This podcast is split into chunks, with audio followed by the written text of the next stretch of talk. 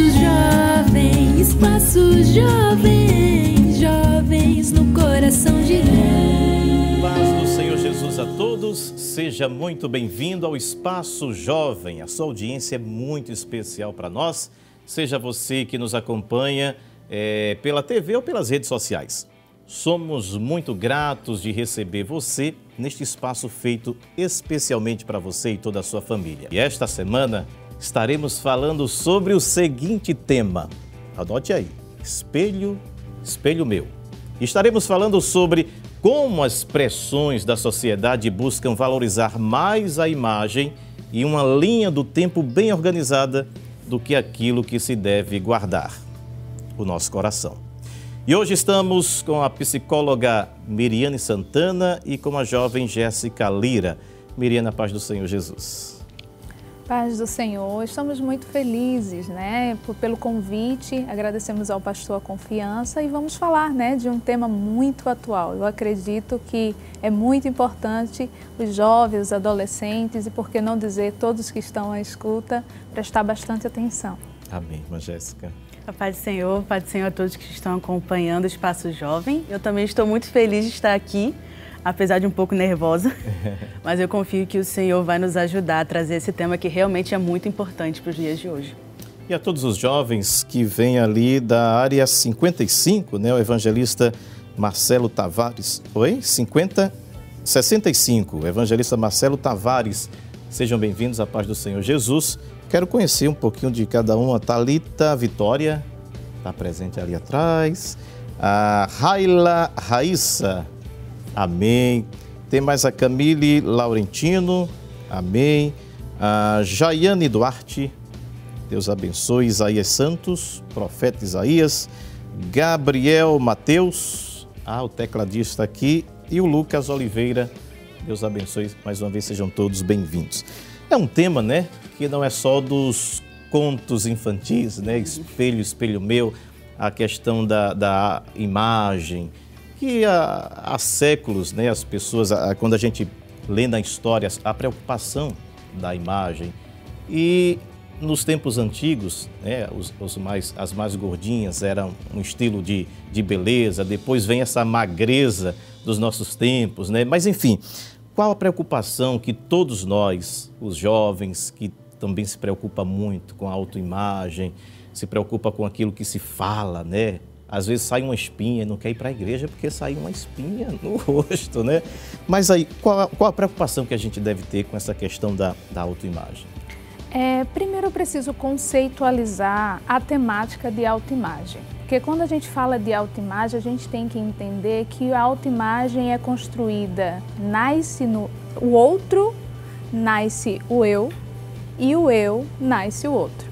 Ninguém vive só. A gente só diz o que é através do conceito criado no início da nossa vida. Então, todos nós temos uma imagem construída não só por nós mesmos. A gente é o que é porque alguém já disse que a gente era. Então essa questão da autoimagem, ela já vem sendo construída a partir do momento, até antes do nascimento, viu? Porque isso já vem, o que, que esse pai deseja desse filho? É, depois quando nasce, parece com quem? É, é fulano é igual a, a, alguém da família. Então já vai dando uma ideia de pertencimento e uma ideia de conceito e o início da construção da sua própria identidade. Então, nada é construído do nada. A gente vem de uma história. E essa história que a gente precisa perceber. Ao longo do programa, a gente vai falar das gerações que nós temos, né? Baby Bones, que vem lá do, do as, o, as pessoas que já estão com 60, 80, depois a geração X, que já vem aí dos 40 aos 60, depois vem a Y, que são dos 25 a 40. Então, cada geração vai tendo um processo de construção de autoimagem que ao longo do programa a gente vai conversar um pouco sobre isso. E essa, enquanto a senhora falava, eu lembrei agora que essa preocupação com a imagem da criança, com quem vai parecer, até no útero, né? Já tem ultrassom que mostra ali o rostinho, as pessoas não querem esperar nem os, os nove meses, né? Já tem aquela preocupação de saber como é que é, vai parecer com quem. Essa preocupação exagerada, isso é um problema, né? Com certeza. E é muito importante o que a irmã Meire falou. Que a autoimagem ela não fala somente sobre aparência física, não é só aquilo que está no exterior. A autoimagem ela passa por tudo, é a imagem que a pessoa tem de si mesma. Se eu estiver errado, por favor, me corrija. é, é, a imagem que a pessoa tem de si mesma. Então, ela pode incluir a aparência física, ela pode incluir o valor que a pessoa acredita que tem perante a sociedade, perante a família. Então, ela parte de um conceito interno e que se reflete, com certeza, no exterior. Muitas vezes a gente vê as pessoas dizendo que o reflexo do seu autocuidado, de como você se cuida, como você se veste, é simplesmente aquilo que está lá dentro sendo externado. O grande problema que eu vejo hoje em dia é que a sociedade quer, muitas vezes, que a gente viva nos extremos. Em alguns anos atrás, a gente via, muitas vezes, um, um padrão somente sendo imposto de imagem, tanto de beleza física quanto de personalidade, de comportamento, temperamento. E os outros padrões que existiam eram meio deixados de lado. Hoje em dia a gente já vê uma, um discurso na sociedade um pouco mais inclusivo, dizendo que todos os padrões precisam ser aceitos, sendo que esse discurso também pode fazer com que a gente vá para o outro lado. Ao invés de a gente viver como uma pessoa que se coloca muito para baixo, que não se aceita e que se acha sempre inferior aos outros, pode acontecer o oposto da pessoa achar que realmente é superior aos outros, achar que o seu comportamento, por mais que tenha algumas coisas nocivas, não precisa ser mudado, porque afinal o mais importante é a pessoa se aceitar do jeito que é, do jeito que vê ao mundo e não precisa mudar nada porque está tudo perfeito. E não é bem assim que a gente vê na palavra de Deus. Então eu acho que o maior perigo é justamente a gente cair em um desses dois extremos. Ou achar que a gente não vale nada e que a gente não é digno e merecedor de nenhuma atenção, de nenhum afeto, e também achar que todo mundo tem que gostar de a gente, porque a gente é perfeito e a gente não tem nada de errado. Então, eu acho que esses dois extremos são um grande perigo para o jovem cristão de hoje em dia. E as consequências né, psicológicas que essa pressão traz, né, é, é, é, na mudança do comportamento na maioria das vezes? Ah, eu achei muito interessante o que nossa irmã Jéssica falou sobre essa questão da flexibilização das, dos padrões, né? daquilo que se deve seguir e daquilo que não se deve seguir. Isso a gente chama de autoinflável. Né? São pessoas que não que é aquele negócio, se o meu ponto de vista para mim é o correto, o seu para mim eu descarto. Hum. O que acontece hoje é que na rede social traz um problema que antes a gente não tinha tanto, porque antes agora eu tenho seguidores, eu tenho selfies, eu tenho, eu mostro um recorte da minha vida ou um recorte do meu ambiente. Então eu começo a construir uma imagem que é recortada de mim. Então eu fico uma ideia de, de é, de nada de profundo. Né? Então eu começo a trazer uma superficialidade nas relações. Mostrar o que não é, né? Isso, então acaba construindo uma ideia que não é propriamente o que a pessoa realmente é.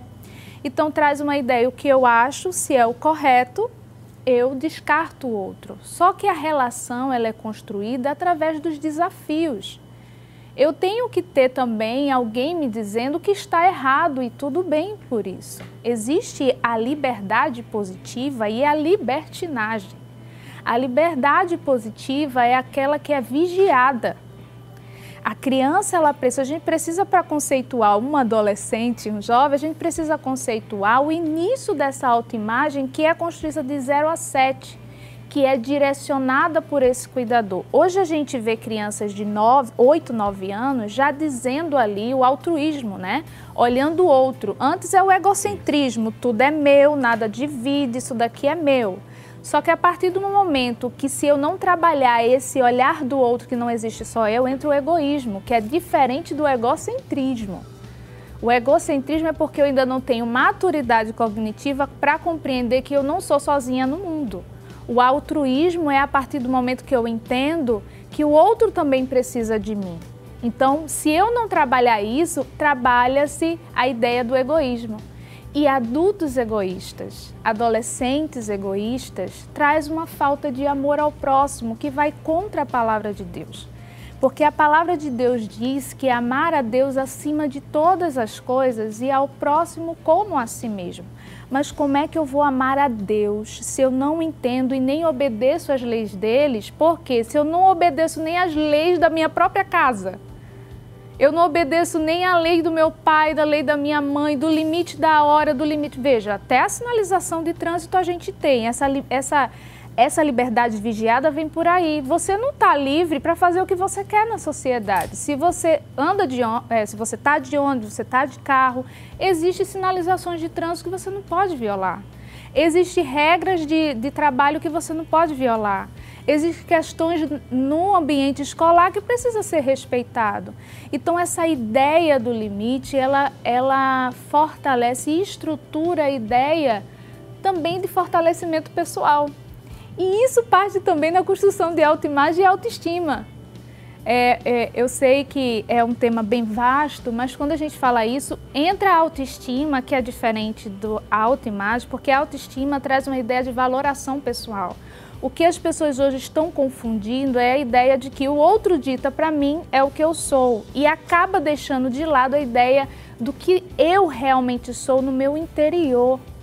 Então eu acabo querendo ser igual a blogueira tal, igual o, o, o o, ídolo tal, só que se esquece de você mesmo. Essa você... influenciadores, né? Não Todo pode. tendo como referência. Eu não vou ser extremista de dizer que uma pessoa que a gente observa com alguma prática de vida interessante não seja interessante da gente observar. Só que a gente tem que entender a forma real que eu vou conseguir fazer, né? Tem gente que é muito bom na pintura, tem gente que é muito bom em cantar, tem gente que é muito bom na palavra, mas eu não posso querer ser igual ao outro porque o outro tem um dom específico dele. Então, assim, esse olhar para o interior é importante. Despertar o dom que há em ti, despertar aquilo que Deus botou na sua essência. Então, não se distanciar disso faz com que você tome cuidado com muitos outros perigos que podem acontecer nessa caminhada. Como isso é importante, né? essa construção que a senhora falou desde a infância, né? que é na, na verdade é a base. A minha, a minha menina tem cinco anos, ela tem o cabelo encaracolado. E ela perguntando à mãe por que o cabelo não era liso como o da prima. Aí a mamãe vai lá, senta e diz, porque Papai do Céu achou você linda, assim. Tentar, é, é, a, questão da comparação que a gente falou em outro programa. Começar a se comparar. Agora uma criança de cinco anos, né? Começar a se comparar por que o cabelo dela não é assim.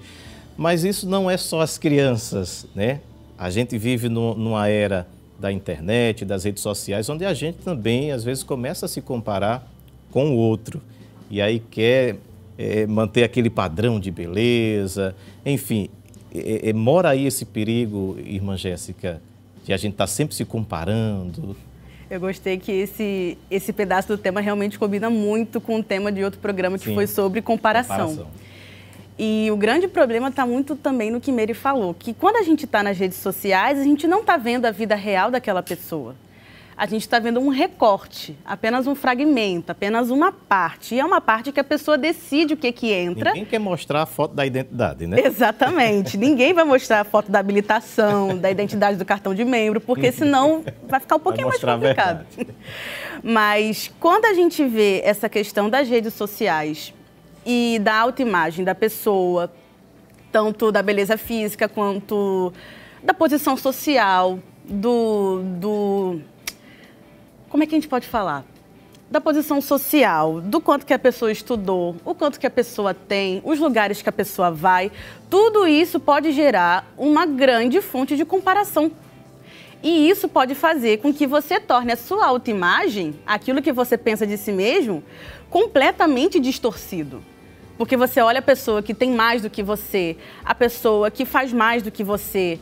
Nossa, mas ela tem uma, uma graduação e um pós-doutorado em Harvard e eu estudei aqui nessa faculdade. E agora, meu Deus, o que, que vai ser de mim, sabe?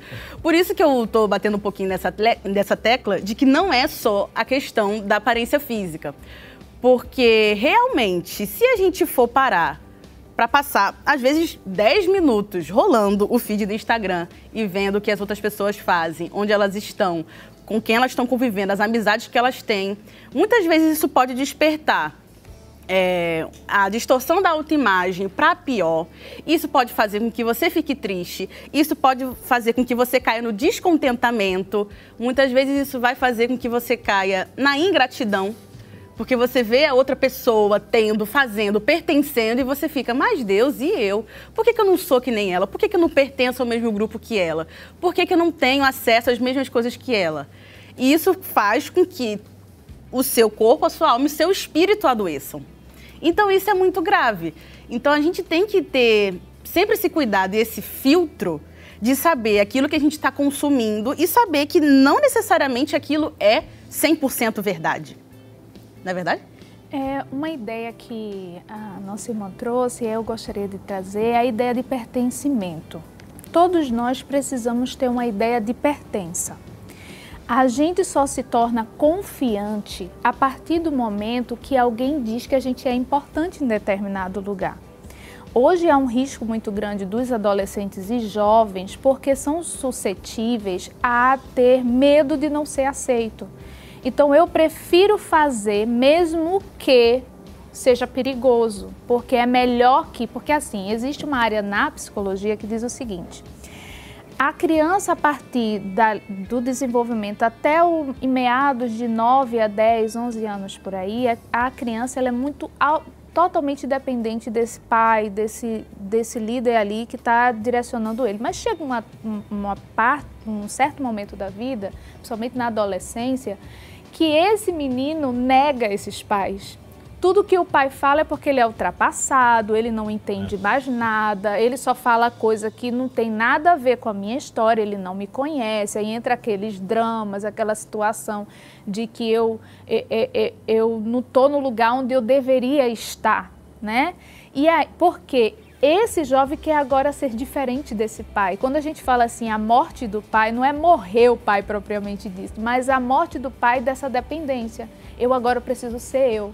Imagina você escolher que profissão, escolher que casamento, escolher como se vestir, como aparecer.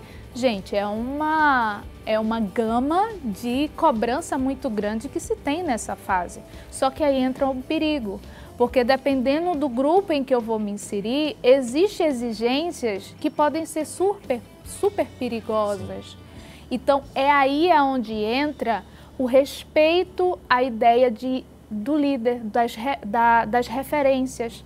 Você não pode ouvir quem não tem ainda, é, é, vamos dizer, uma orientação, um conselho correto para lidar. Então você tem que buscar pessoas que possam lhe dar um conselho para você saber lidar com determinadas situações. Esse é o grande perigo. Uma outra questão que a gente entra, que a nossa irmã Jéssica trouxe, é a ideia do das etapas, né? Existe a ideia do autoconhecimento, o cuidado com as emoções, o cuidado com a, entrar a murmuração, a ingratidão. Isso vai gerando um, um, sentimento, a gente sempre diz o seguinte, existe uma área do cérebro, eu vou falar algo bem, bem específico da área, que é do lobo frontal medial. Ele é responsável, é responsável em controlar os impulsos só que na fase jovem, essa área do cérebro ainda não está bem amadurecida. E ela precisa de algo que controle a raiva, o medo, o desespero, a falta de, é de compreensão. É. E aí é onde entra a ideia de buscar informações que lhe dê conteúdo, até mesmo falar, nomear o que você está sentindo. Sabe o que, que acontece? As pessoas hoje não sabem se comunicar. Então não sabe dizer, poxa, eu estou com raiva. Gente, isso é ser humano, as pessoas se frustram, as pessoas precisam ter culpa, se frustrar, ter medo. Hoje as pessoas têm vergonha de dizer que está com medo, dizer que está com raiva, que está desesperado, porque senão vai mostrar fraqueza. Só que ao contrário, se você ficar calado, olha, não vai ativar, porque é só ativa quando você reconhece. Então aí acalma. Então, se você não fala, sabe o que é muito bom você fazer? Escrever. Eu sempre digo que todo final de dia tome um banho bem tomado. Eu vou explicar o porquê. Tem vezes que a gente corre tanto durante o dia, faz tudo no automático e não para para refletir o que foi que você fez de correto, o que fez de errado, aonde você precisa pedir desculpa a alguém, aonde você precisa corrigir. Nossa, minha rotina, passei o dia todinho no celular hoje. Não estudei nada, não li a Bíblia, não orei, não fui para a igreja, também não, não fiz é, atividades físicas. Então veja, aí vai gerando uma bola de neve. Chega um momento que o organismo explode, porque você está tão envolvido a fazer. Gente, olha, eu, eu digo a vocês, você pegar o celular, tem uma área lá do Instagram que fica rolando, tem um monte de vídeo. Não para, aquilo ali é interminável.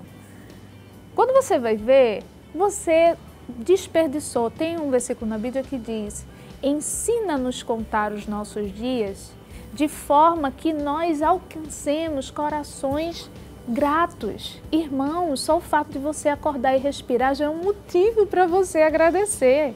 Quantas pessoas querem só um fôlego de vida e você tem fôlego de vida?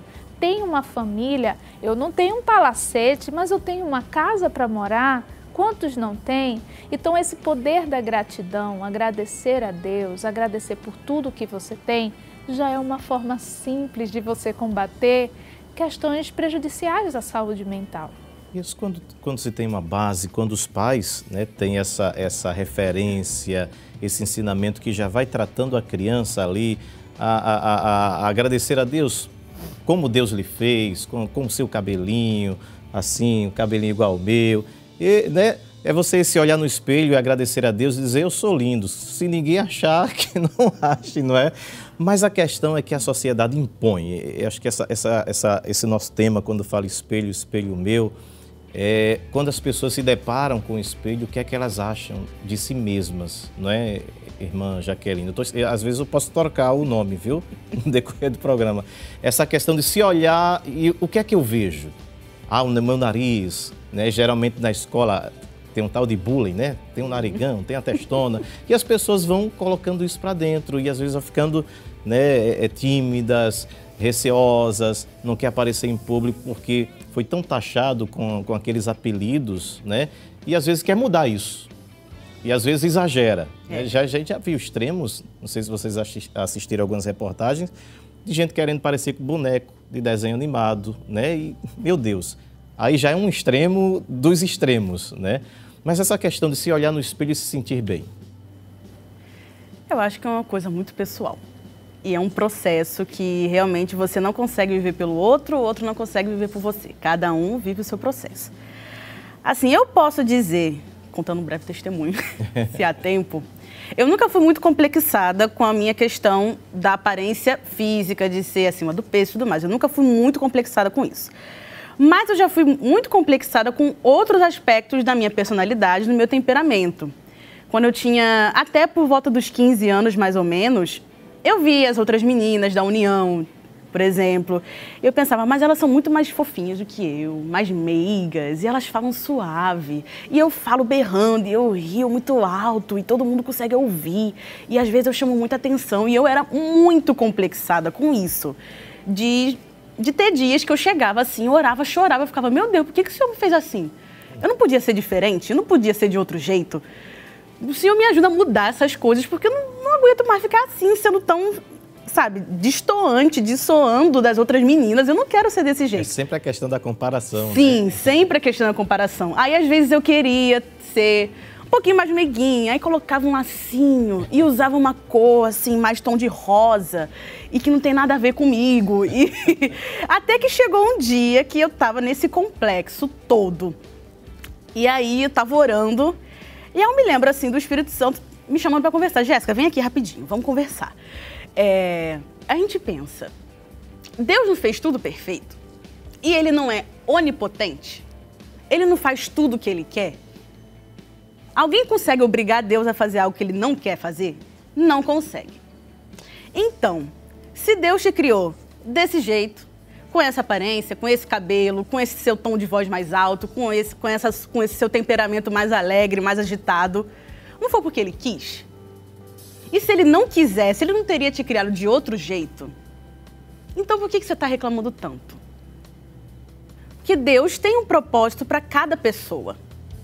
Então, se ele te criou com temperamento X e personalidade X, é porque ele vai te usar desse jeito. E, e você aqui... é único, né? Exatamente. E claro, a gente não está falando aqui de desvios de caráter, de pecado, e isso a gente realmente não pode aceitar, de jeito nenhum. Mas quando a gente fala de certos aspectos do seu temperamento e da sua personalidade, sabe que Deus te criou assim e ele vai te usar desse jeito para a glória dele. Imagina, como a Bíblia fala, o corpo tem muitos membros e uma cabeça. Imagina se o braço fala para a perna, não quero mais saber de você. E se a perna fala para o nariz, agora eu quero ser nariz. E se o nariz fala para a mão, não, mas eu quero ser a mão porque a mão é mais bonita. Imagina se fosse tudo mão, tudo nariz, tudo perna.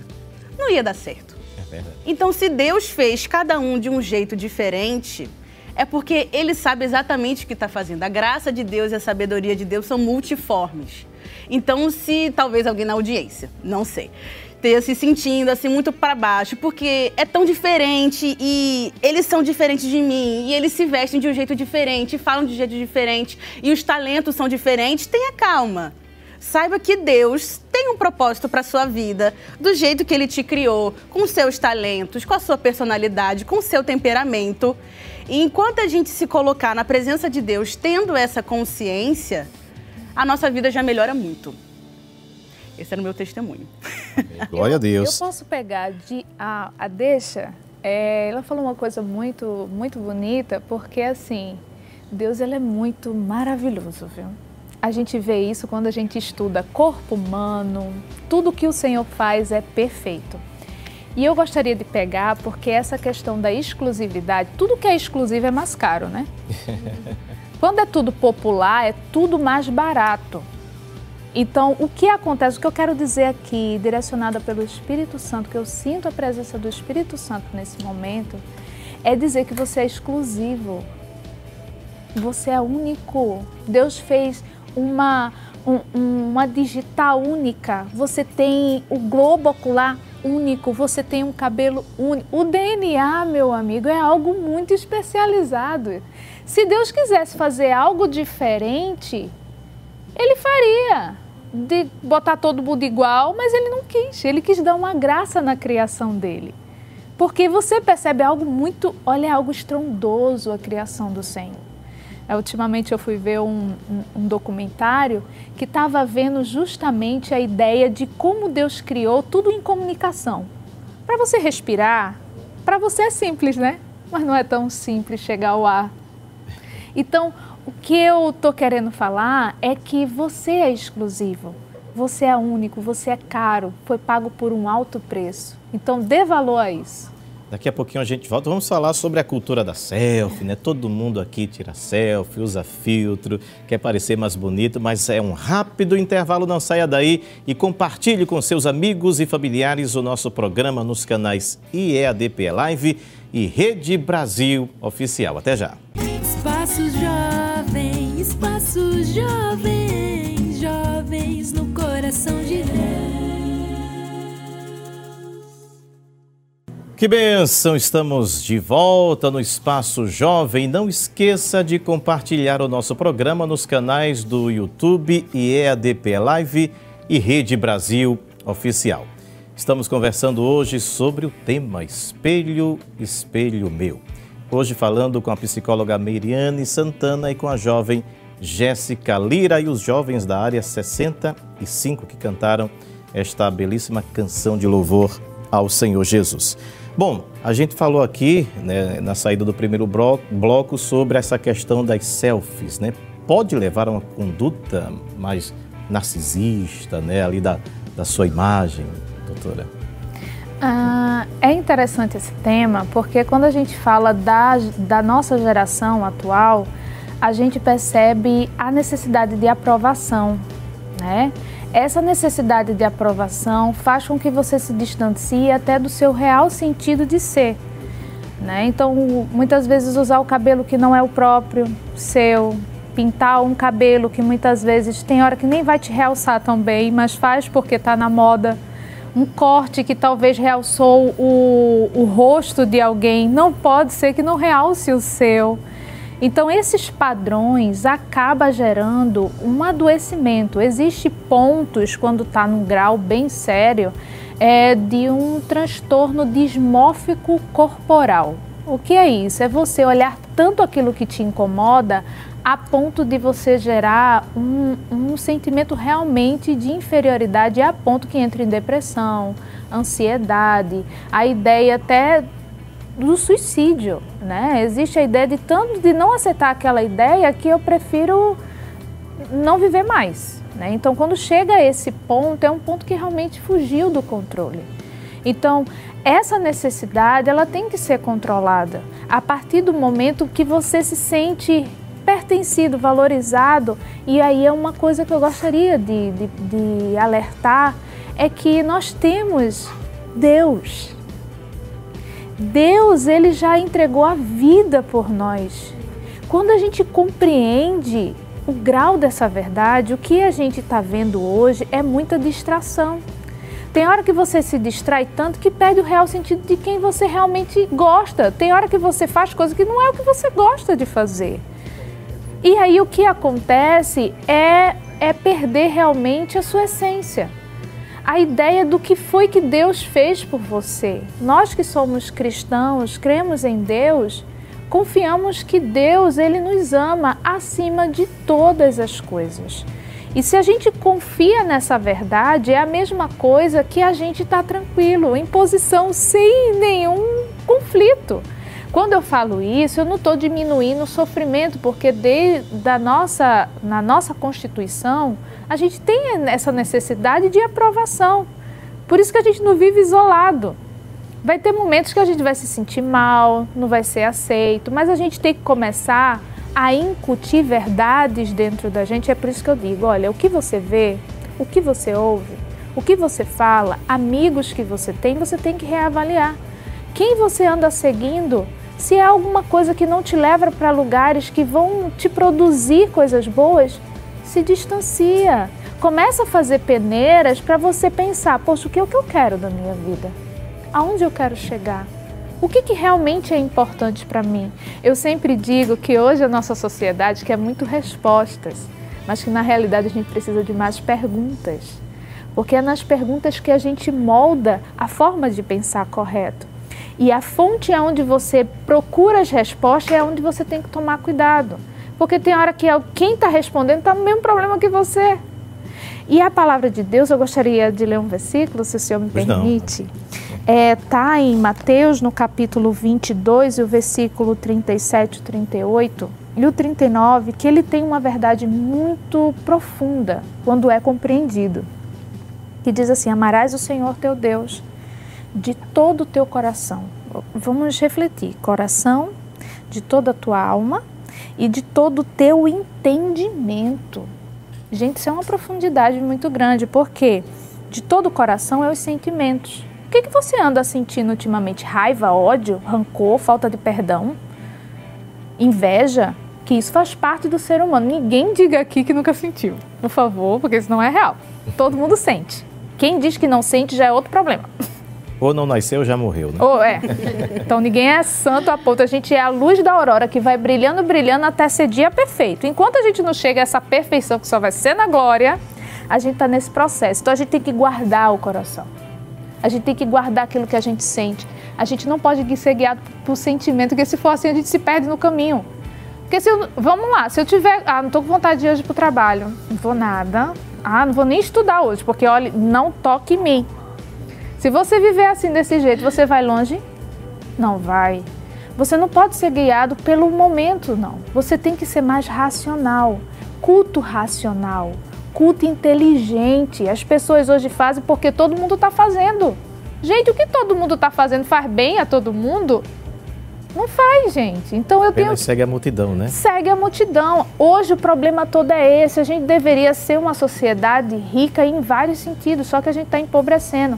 O Brasil é um dos países da, é, do mundo que tem um alto grau de problema de autoimagem, porque a gente vem de uma constituição social que vem de escravos, que vem daqueles que foram abandonados de outros países, como os espanhóis, portugueses. A gente já vem no cerne da Constituição do nosso país com coisas assim que deixam uma carga aí, né?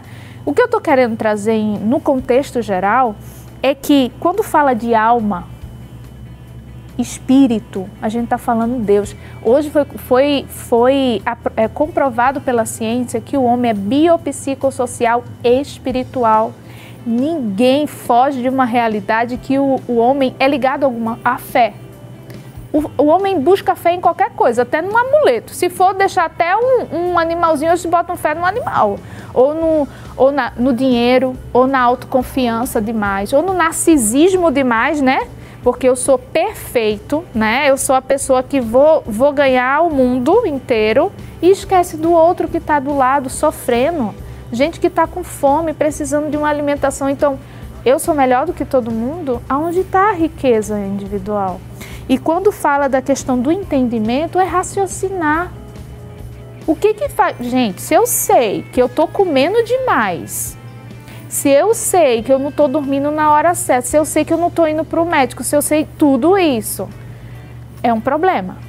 Só que eu preciso entender e aceitar o problema, não é aceitar e se acomodar. A gente não pode ser a gente não pode ser figurantes na nossa vida. A gente pode ser a vítima, é porque a vida não foi boa para mim sabe, minha família é desse jeito. Não pode ser isso. Quem vive no vitimismo vai morrer vítima.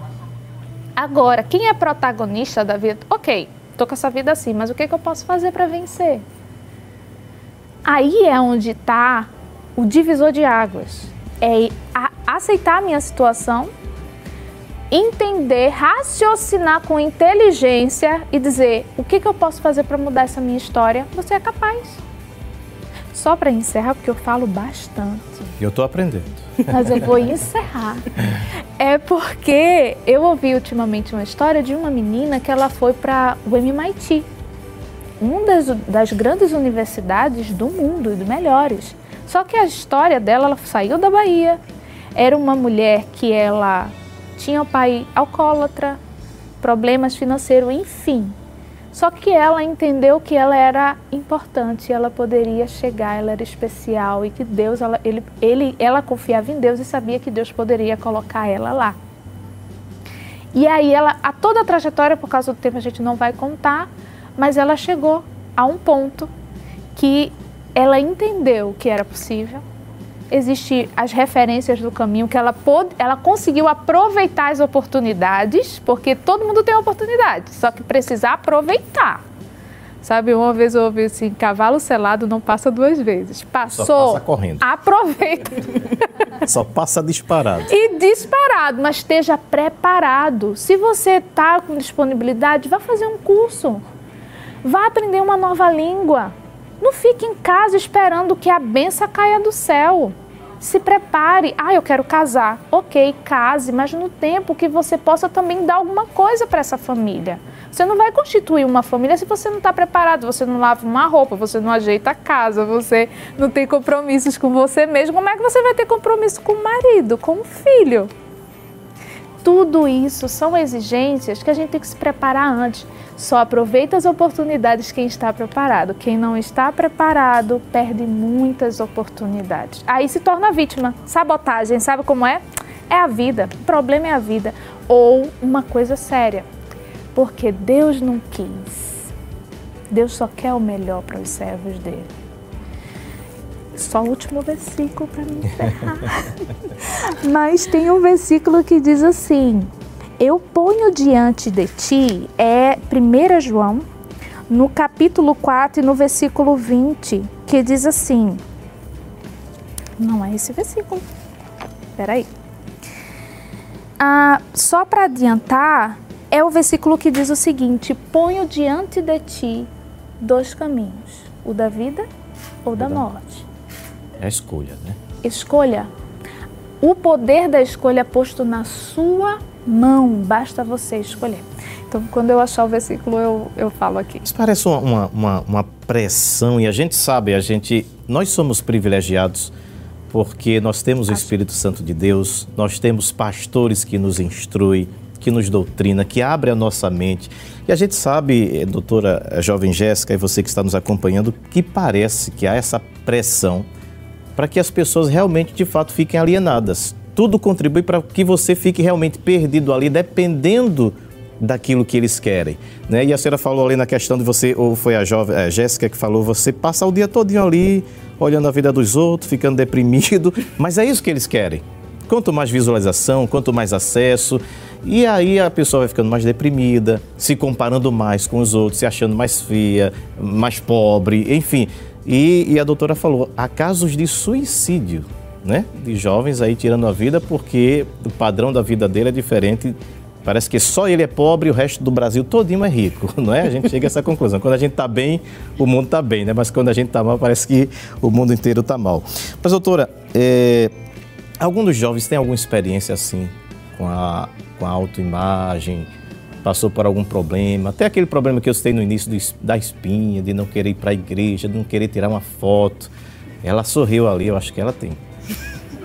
Alguém tem alguma experiência assim com a questão da imagem? Não? Fala ali. Lucas, eita agora, salvou, salvou Lucas. É, eu tenho uma pergunta, é porque assim, quando a gente é jovem, quando a gente é adolescente, a gente passa por muito isso. A gente recebe muitos apelidos do, dos nossos amigos, de pessoas que a gente também não conhece. E às vezes dentro de casa, né? Dentro de casa, casa. também. E eu queria saber, é, muitas das vezes a gente não sabe como tratar com isso. Muitas das, gente, muitas das vezes a gente não sabe o que falar, mas a gente fica triste, a gente fica por dentro, a gente fica abatido, a gente entristece muito. E eu queria saber como tratar isso e para a gente poder tratar de outra forma, para a gente poder fazer, é, poder tratar de outra forma. Então eu queria saber como poderia tratar isso.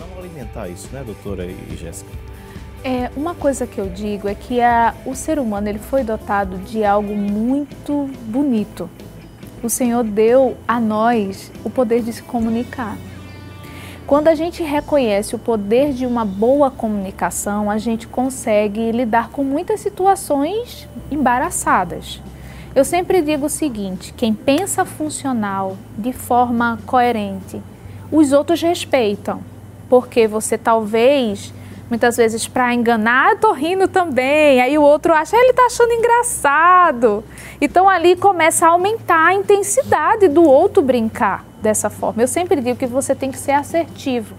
O poder da comunicação é o seguinte: sabe o que, que vem acontecendo hoje? Isso não é só o que ele falou, mas isso está na boca de a maioria, não só de jovens, mas de adultos em todas as etapas da vida. Por quê? Se eu não tenho o poder correto de comunicar aquilo que me faz bem ou daquilo que me faz mal, faz com que o outro tenha espaço para fazer comigo o que queira. A partir do momento que eu ponho o limite, eu tenho que colocar cercas. Não é ser isolado, sabe? Isso aqui é meu espaço e não se mete em entrar. Não é assim. É fazer o seguinte, olha, a partir do momento que eu lhe respeito, o outro também, e quando você tem autorrespeito, essa questão do autorrespeito, isso está muito ligado à integridade e você ser autêntica. Você não quer. Quando você quer ser muito, sabe? Quando um tá rindo, aí você quer dar aquela risada para ser engraçado, sabe como é? Só que na realidade lá dentro você não tá com vontade de rir. Verdade. Você achou aquilo dali totalmente fora de contexto, não tá dentro do teu contexto religioso, está rindo das pessoas. Mas você, com medo de, dos outros irem também em torno de você, você fala, epa, vou, vou rir pelo menos, assim, né? Só que aí a comunicação não está correta. Você é respeitado por aquilo que você faz, por aquilo que você determina naquele momento. Então, se chega alguém dizendo assim: ah, tu é isso, isso, isso, ah, você tem um narigão, você tem uma orelha grande.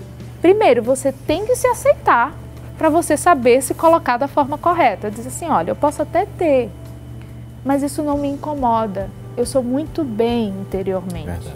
Quando você fala de coisas sérias, tem que se tratar de forma. Não é ignorante. O assertivo. Hoje as pessoas dizem assim: eu sou muito sincera. É, é um jargão que está hoje, né? Eu sou muito sincera, falo o que passa pela mente, mas não é assertivo, não é correto. Então eu gero mais problemas, porque eu sou ignorante, eu falo coisa até para machucar o outro, porque eu não sei me proteger, eu machuco o outro. E tu que tem o olho desse jeito, tem o cabelo desse jeitão, eu me defendi. Mas isso não é defesa. Isso é, é, é se colocar numa posição também que você não quer receber. Então o que você tem que fazer é o seguinte: na hora eu não tive condições de responder, não responda. Mas pense em outro determinado momento e fale assim: olha, Fulano, talvez você não entenda, mas aquela brincadeira eu não gostei. Não repita mais. Se você não gostou, o correto é o quê? Não gostou. Mas eu preciso gritar? Eu preciso falar palavras que machuquem o outro? Não. Olha, quando o ser humano compreende o poder que tem nas mãos de se comunicar, tem hora que eu me comunico só calada. É ou não é? Às vezes é a melhor resposta, né? O provérbio diz que a, a, a resposta silêncio. do silêncio para o tolo é a melhor. E outras coisas, tem coisas que eu digo o seguinte: você tem que saber com quem você anda. Você não pode andar. Se tem pessoas que não estão te conduzindo para lugares bons, o que, que você tem que fazer? Você continuar andando? Por isso que na palavra de Deus diz: se afaste de pessoas que não produzem benefícios para a tua vida. Eu não estou querendo aqui que você despreze mas você tem que fazer avaliações. Tem ou não tem? Tem pessoas que não deixam a gente mal constantemente. Ai, mas se for da minha família? Aí você vai pedir ao Espírito Santo de Deus forças interiores para você dizer: Deus, talvez Deus queira ensinar uma fortaleza para você. Tem vezes que você passa por uma experiência mais para frente. Tem pessoas que não quer sofrer. Sofra com dignidade tem que aprender a sofrer. A nossa geração de hoje é o quê? Pare de sofrer. Você não nasceu para sofrer, você nasceu para ser vitorioso. Mas, gente, quem não nasce, que não sofre, não aprende. Você só sofre porque alguma coisa você não sabe fazer. Então você tem que ter tranquilidade. Sofreu, ok. Passou vergonha? Não fica rindo. Fala assim: olha, tudo bem. Só que infelizmente não dá para ficar desse jeito. Eu vou, eu vou me ausentar um pouco porque mexer um pouco, eu não quero. Aí o pessoal que está ao redor vai dizer, quem tiver coragem, né? Vai dizer assim, fulano faz mais isso não. Ó. Tu viu que ela não gostou, que ele não gostou? Verdade. Ajuda, é ou não é? É por aí. Em, em relação à vida espiritual, é, Jéssica, né? É, é, querer estar sempre na moda, querer parecer né, o que não é, isso mexe lá com a vida espiritual da gente, né? Eu não sou uma boa pessoa para falar de moda porque eu não acompanho nada das tendências. Estou 200% fora do que as pessoas estão usando, do que elas estão fazendo, do corte de cabelo. Eu realmente não, eu vivo muito fora dessa bolha. Mas que bom. que bom. Mas é importante a gente falar que o problema não está em você querer se arrumar e andar bonitinho, claro, claro. e andar na moda. Eu conheço muitas pessoas que são crentes de verdade, têm fé em Deus de verdade, que vivem obediência, cheias do Espírito Santo e que gostam muito de falar sobre moda, sobre estilo, sobre roupa, sobre coloração pessoal, que está muito na moda hoje em dia. Pronto, uma coisa que eu sei, coloração pessoal. Tá aí. O que é isso? Agora eu quero saber. Basicamente, eu sei, é quando uma pessoa analisa você pelos traços e pelo tom da pele e aí diz, você pode, você fica melhor com roupas que fazem ah, parte dessa paleta, dessa paleta aqui. Até aí, até aí dá para passar. Né? A pessoa vai com uma cartelinha comprar as, as, roupas assim comparando, aí fica assim. Enfim, o problema não tá aí em você querer se cuidar e querer se vestir bem, andar bonitinho, cheirosinho. Claro. Assim, higiene é uma coisa assim essencial, não, não é nem moda, é higiene e ser asseado, né? É necessário falar. Mas o grande problema tá quando você cai no extremo. De você achar que aquilo ali é o fator determinante da sua vida.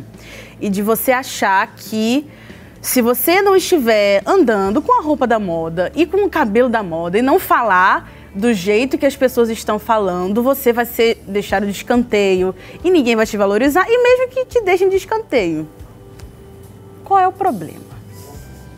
Se você entende bem aquilo que Deus espera de você, aquilo que Deus quer de você.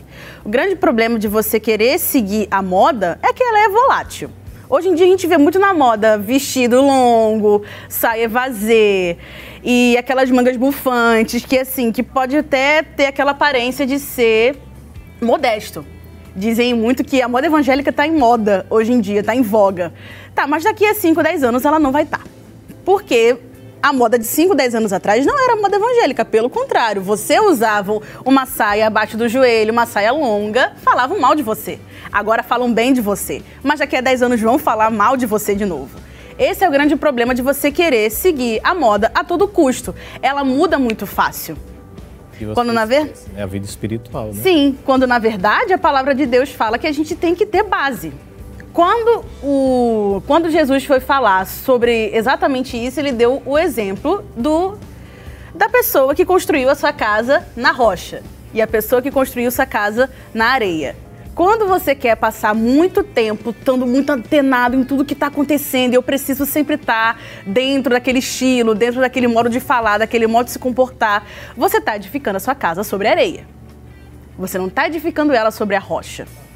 E quando vierem os problemas e correrem os rios e o vento bater, a casa não vai ter estrutura. Então, o importante é a gente entender quais são os limites para a gente, como homem, como mulher de Deus, como jovens cristãos, os limites que a gente tem dentro da moda e deixá-los claro. A gente tem que respeitar o estilo pessoal, não precisa ficar copiando outra pessoa, ter um pouquinho de liberdade, mas sempre lembrar dos parâmetros da palavra. Nosso corpo é templo e morada do Espírito Santo. Ô, oh, Glória. Quem então... diz amém? Ô, oh, Glória. Nós, nós vamos a um rápido intervalo, mas daqui a pouquinho a gente volta com esse tema tão importante para todos nós, então não saia daí. E você pode glorificar aí na sua casa, onde quer que você esteja neste momento, acompanhando o Espaço Jovem que já está de volta. E a gente sempre pede, encontre agora mesmo o nosso programa nos canais do YouTube e EADP Live e Rede Brasil Oficial. E a gente também sempre pede, não esqueça de compartilhar com os seus amigos, os amigos da escola, da faculdade, com sua família. Certamente você tem um grupo né, do WhatsApp lá, onde vocês conversam muito, então manda lá o link do YouTube da Rede Brasil Oficial, chegando a quase meio milhão de inscritos para a glória de Deus. Estamos conversando hoje sobre o tema Espelho, Espelho Meu. Hoje conversando com a psicóloga Miriane Santana e com a jovem Jéssica Lira. E os jovens da área 65. Que benção cantar esse belíssimo hino aqui para a glória de Deus. Como a autoimagem negativa atinge o nosso relacionamento, os nossos relacionamentos sociais, doutor e jovem Jéssica? É com vocês. Você quer começar? À vontade. Esse, essa pergunta é muito importante. E porque quando a gente está falando de autoimagem, a gente já falou muito sobre autoimagem, mas quando a gente começa a refletir e se inserir na sociedade, eu vou puxando da adolescência, que é mais ou menos o que eu experi experienciei, experimentei na minha vida. Quando a gente vai começando a viver um pouquinho mais perto de grupos que são diferentes dos nossos. Quando a gente entra na União, por exemplo, que a gente começa a ver que tem grupos específicos e cada um é de um jeito diferente, a gente fica, para onde é que eu vou? No que, que eu vou me encaixar? Porque, como a doutora irmã Meire já falou, o ser humano ele tem esse, esse anseio natural por pertencimento é algo natural, todo mundo tem. Não adianta dizer que não tem, porque tem. Todo mundo quer pertencer a algum lugar, a algum grupo, a alguma coisa. A gente tem essa ânsia, essa sede por pertencimento. E quando a gente se depara, principalmente quando a gente está na adolescência, no início da adolescência, com esses grupos tão diferentes, a gente começa a se perguntar: eu preciso me encaixar em alguma coisa, porque senão vou ficar muito sozinho, Deus me livre de ficar sozinho.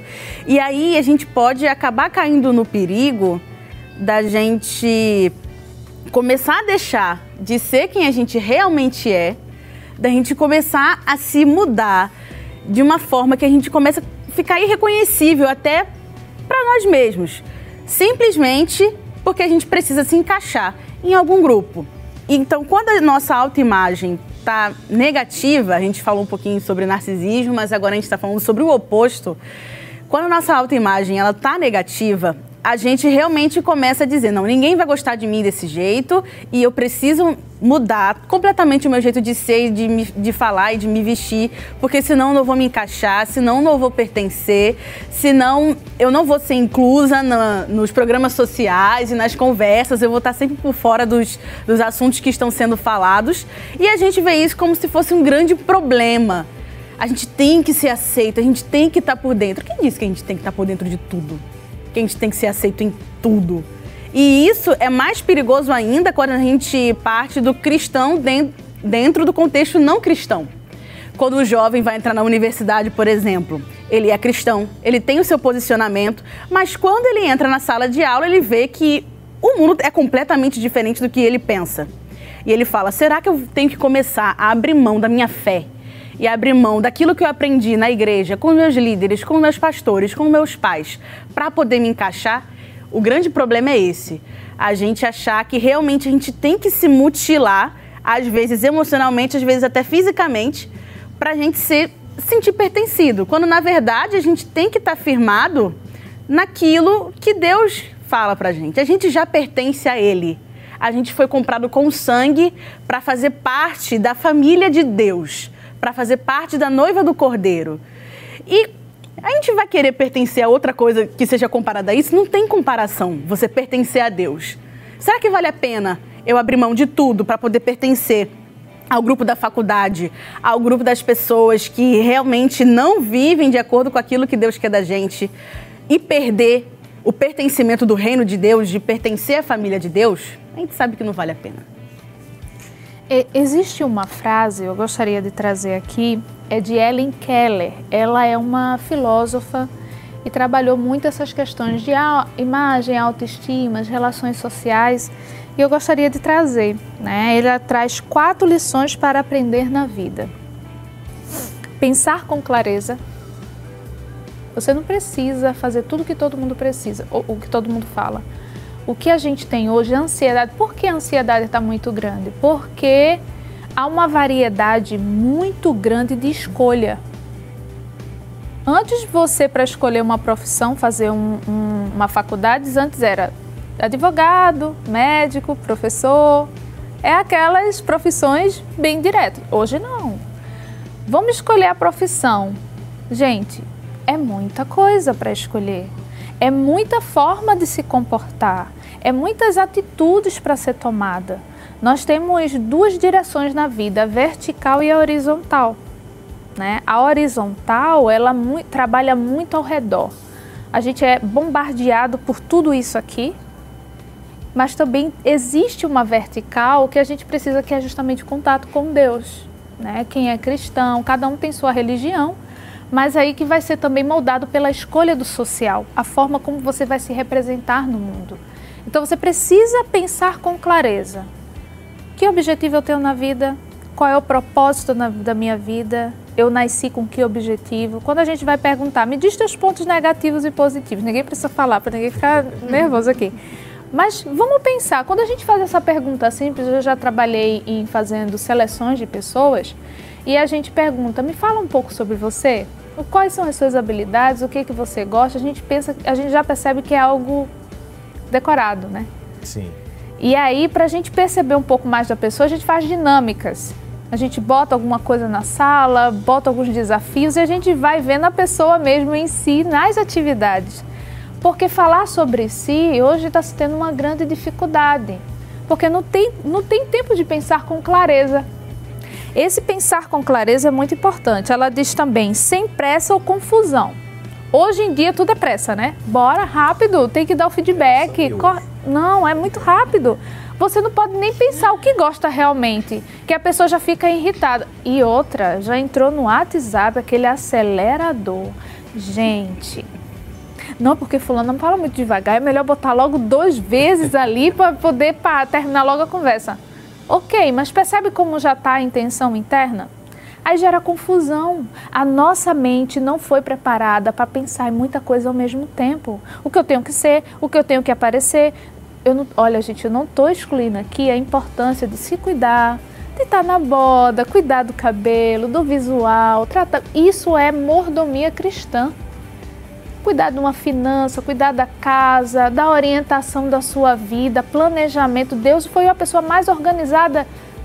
Claro que ele é o, é, é, é o dono de tudo. Então, para o um mundo funcional, precisa de uma organização extrema. Esses dias eu estava vendo outro documentário de astronautas falando sobre a posição do Sol, da Lua, do universo. Se tivesse um grauzinho fora do lugar, tudo desequilibrava. A gente não estava nem vivo. Deus ele trabalha com simetria. Ele trabalha com ordem. A gente precisa ter essa clareza na vida. A gente não pode ficar confuso o tempo todo. Mas eu tô confuso, ok? Então se acalma, desacelera. A primeira coisa quando uma pessoa chega para mim dizendo eu tô muito ansiosa, eu tô muito estressada, ok? O que, que eu tenho que fazer? Desacelera. Para de pensar. Não vai responder mais nada. respira e fica tranquilo em silêncio por várias vezes. Até o momento de você desacelerar e perceber o que realmente está dentro de você. Deus sabe o que está no interior, mas Ele pede para que a gente fale, é ou não é? Por que Ele quer que a gente fale? Para a gente reconhecer os nossos pecados, reconhecer onde a gente erra. O Espírito Santo é o melhor amigo, porque quando a gente chega no final, olhe, quando a gente pede para o Espírito Santo falar, é tão bonito, que a gente diz: Espírito Santo, o que está acontecendo aqui de errado? Eu não estou entendendo o que está saindo do trilho. Aí, quando você se silencia e espera que o Espírito Santo, sem pressa e sem confusão, fale, mas não é que eu nunca percebi isso, é o Espírito Santo, resolve isso, faz dessa forma, ele orienta, né? Então, sem confusão, sem pressa, calma, tá tudo bem. Eu sempre digo, eu tenho que ser a melhor, a melhor mãe, eu tenho que ser a melhor jovem, eu tenho que ser a melhor na faculdade. Calma, você é um ser humano, você erra, você está no processo. Tá tudo bem se você não souber responder, tá tudo bem se você não souber fazer. Agora procura saber resolver isso, né?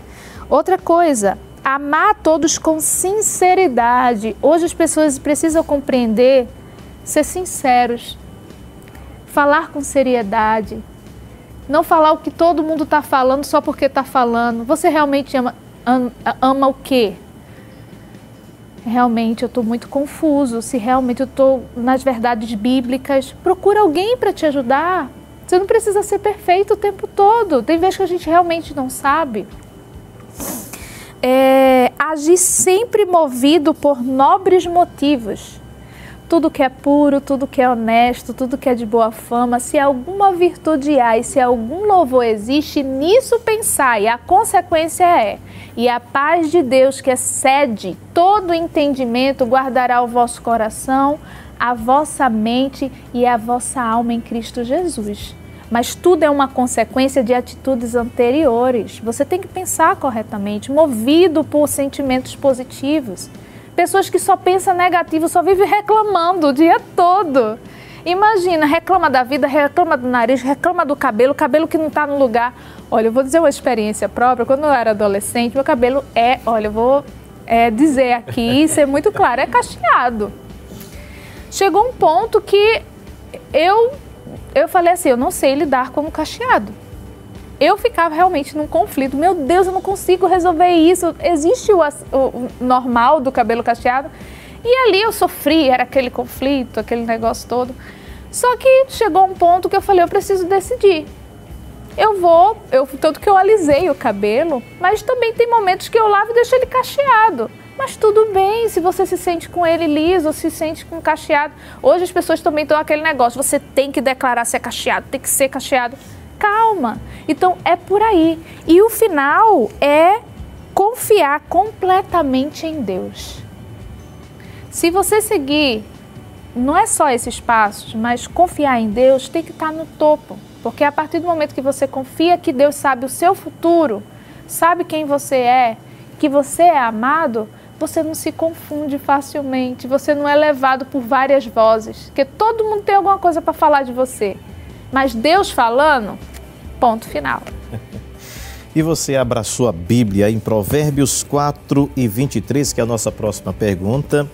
O que precisamos realçar, segundo esse versículo, em nossas vidas, né? A aparência ou o caráter? Vamos abrir a Bíblia.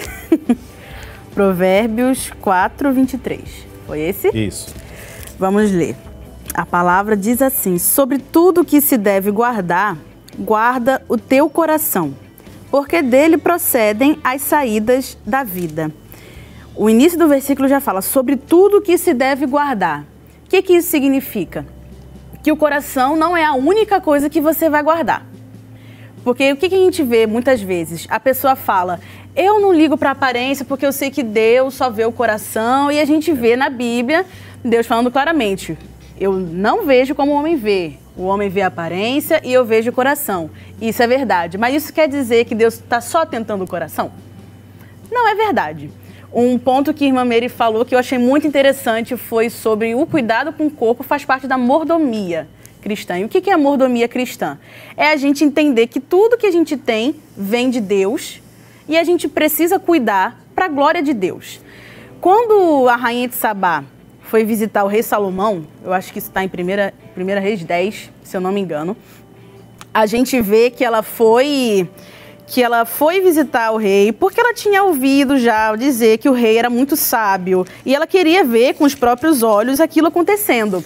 E quando ela chegou lá, a Bíblia fala com detalhes que ela viu. Eu vou ler os versículos. Vendo, é, 1 Reis 10, 4. Vendo, pois, a rainha de Sabá toda a sabedoria de Salomão e a casa que edificaram, ou seja, não era só os conselhos que ele dava, e a comida da sua mesa, e o assentar dos seus servos, e o estar dos seus criados, e as vestes deles, e os seus copeiros, e a subida pela qual subia a casa do Senhor, não houve mais espírito nela. O que, que isso quer dizer? Que a nossa forma de se vestir, de cuidar do nosso corpo, de cuidar da nossa aparência, também é um reflexo da sabedoria de Deus. Interna. Sim. Interna. E ele nos chamou para cuidar do nosso corpo e da nossa aparência de uma maneira que o glorifique. Só que o que, é que o versículo fala? Sobre tudo que se deve guardar. Ou seja, a gente tem que ter cuidado com a aparência, com a nossa imagem, mas o principal não é o que está fora, é o que está dentro, é o coração o principal não é você querer copiar aquilo que está na moda, copiar o jeito de outra pessoa, porque o nosso, o nosso parâmetro principal como cristãos está em Cristo. Então a nossa preocupação maior tem que ser justamente essa: ter o caráter de Cristo, refletir o comportamento de Cristo, buscar o fruto do Espírito. Isso é o que realmente importa. E isso vai fazer com que a gente edifique a nossa casa sobre a rocha e não sobre a areia. É muito importante, eu friso de novo, não é problema você cuidar da sua aparência e andar na moda e tirar selfie, postar selfie. Às vezes a pessoa tira selfie porque ela gosta de registrar o momento, é uma maneira dela de se expressar, não é necessariamente porque ela é narcisista. Mas o mais importante é olhar para Cristo, copiar a maneira de Cristo, ser como Cristo e pedir todos os dias para o Espírito Santo te ajudar a transformar o seu caráter, transformar a sua maneira de ser, para que isso realmente seja o norte da sua vida, não aquilo que parece, mas aquilo que realmente é. É verdade. Um, eu lembrei agora do provérbio é mente sã, corpo são, né? Precisamos ter a mente de Cristo e aí resolve tudo. Ah, já estão me cobrando aqui que o programa já acabou.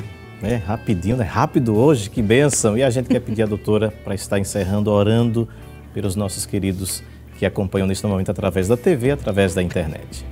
Amém. Vamos orar. Quero agradecer também, né, ao pastor, a toda a equipe pela confiança, né, e a todos que estão aqui também. Vamos orar. Querido Pai, Neste momento, Senhor, queremos te render graças pela tua presença, pelo teu amor por nós, por tu ter entregado o teu filho Jesus na cruz, por tu nos ver, Senhor, de forma que o homem não vê. Tu entregaste a nós coisas tão valiosas, coisas espirituais que o homem humano não consegue alcançar. E é por isso que nós te agradecemos pelos benefícios, Senhor, que tu nos deste em nossa vida, por tudo que tu tens feito. Te agradeço por tudo, aqueles que estão ouvindo. Alcança o coração daquele que está ouvindo e nos ajuda, Senhor, a permanecer diante de ti até a tua volta. Em teu nome, em teu nome, Jesus. Amém. Glória a Deus. Mais uma vez, nosso muito obrigado, doutora, jovem Jéssica, aos jovens da área 65. Deus continue abençoando você que nos acompanha neste momento. Deus tem muito a falar com você. A paz do Senhor Jesus. Espaço Jovem, Espaço Jovem, jovens no coração de Deus.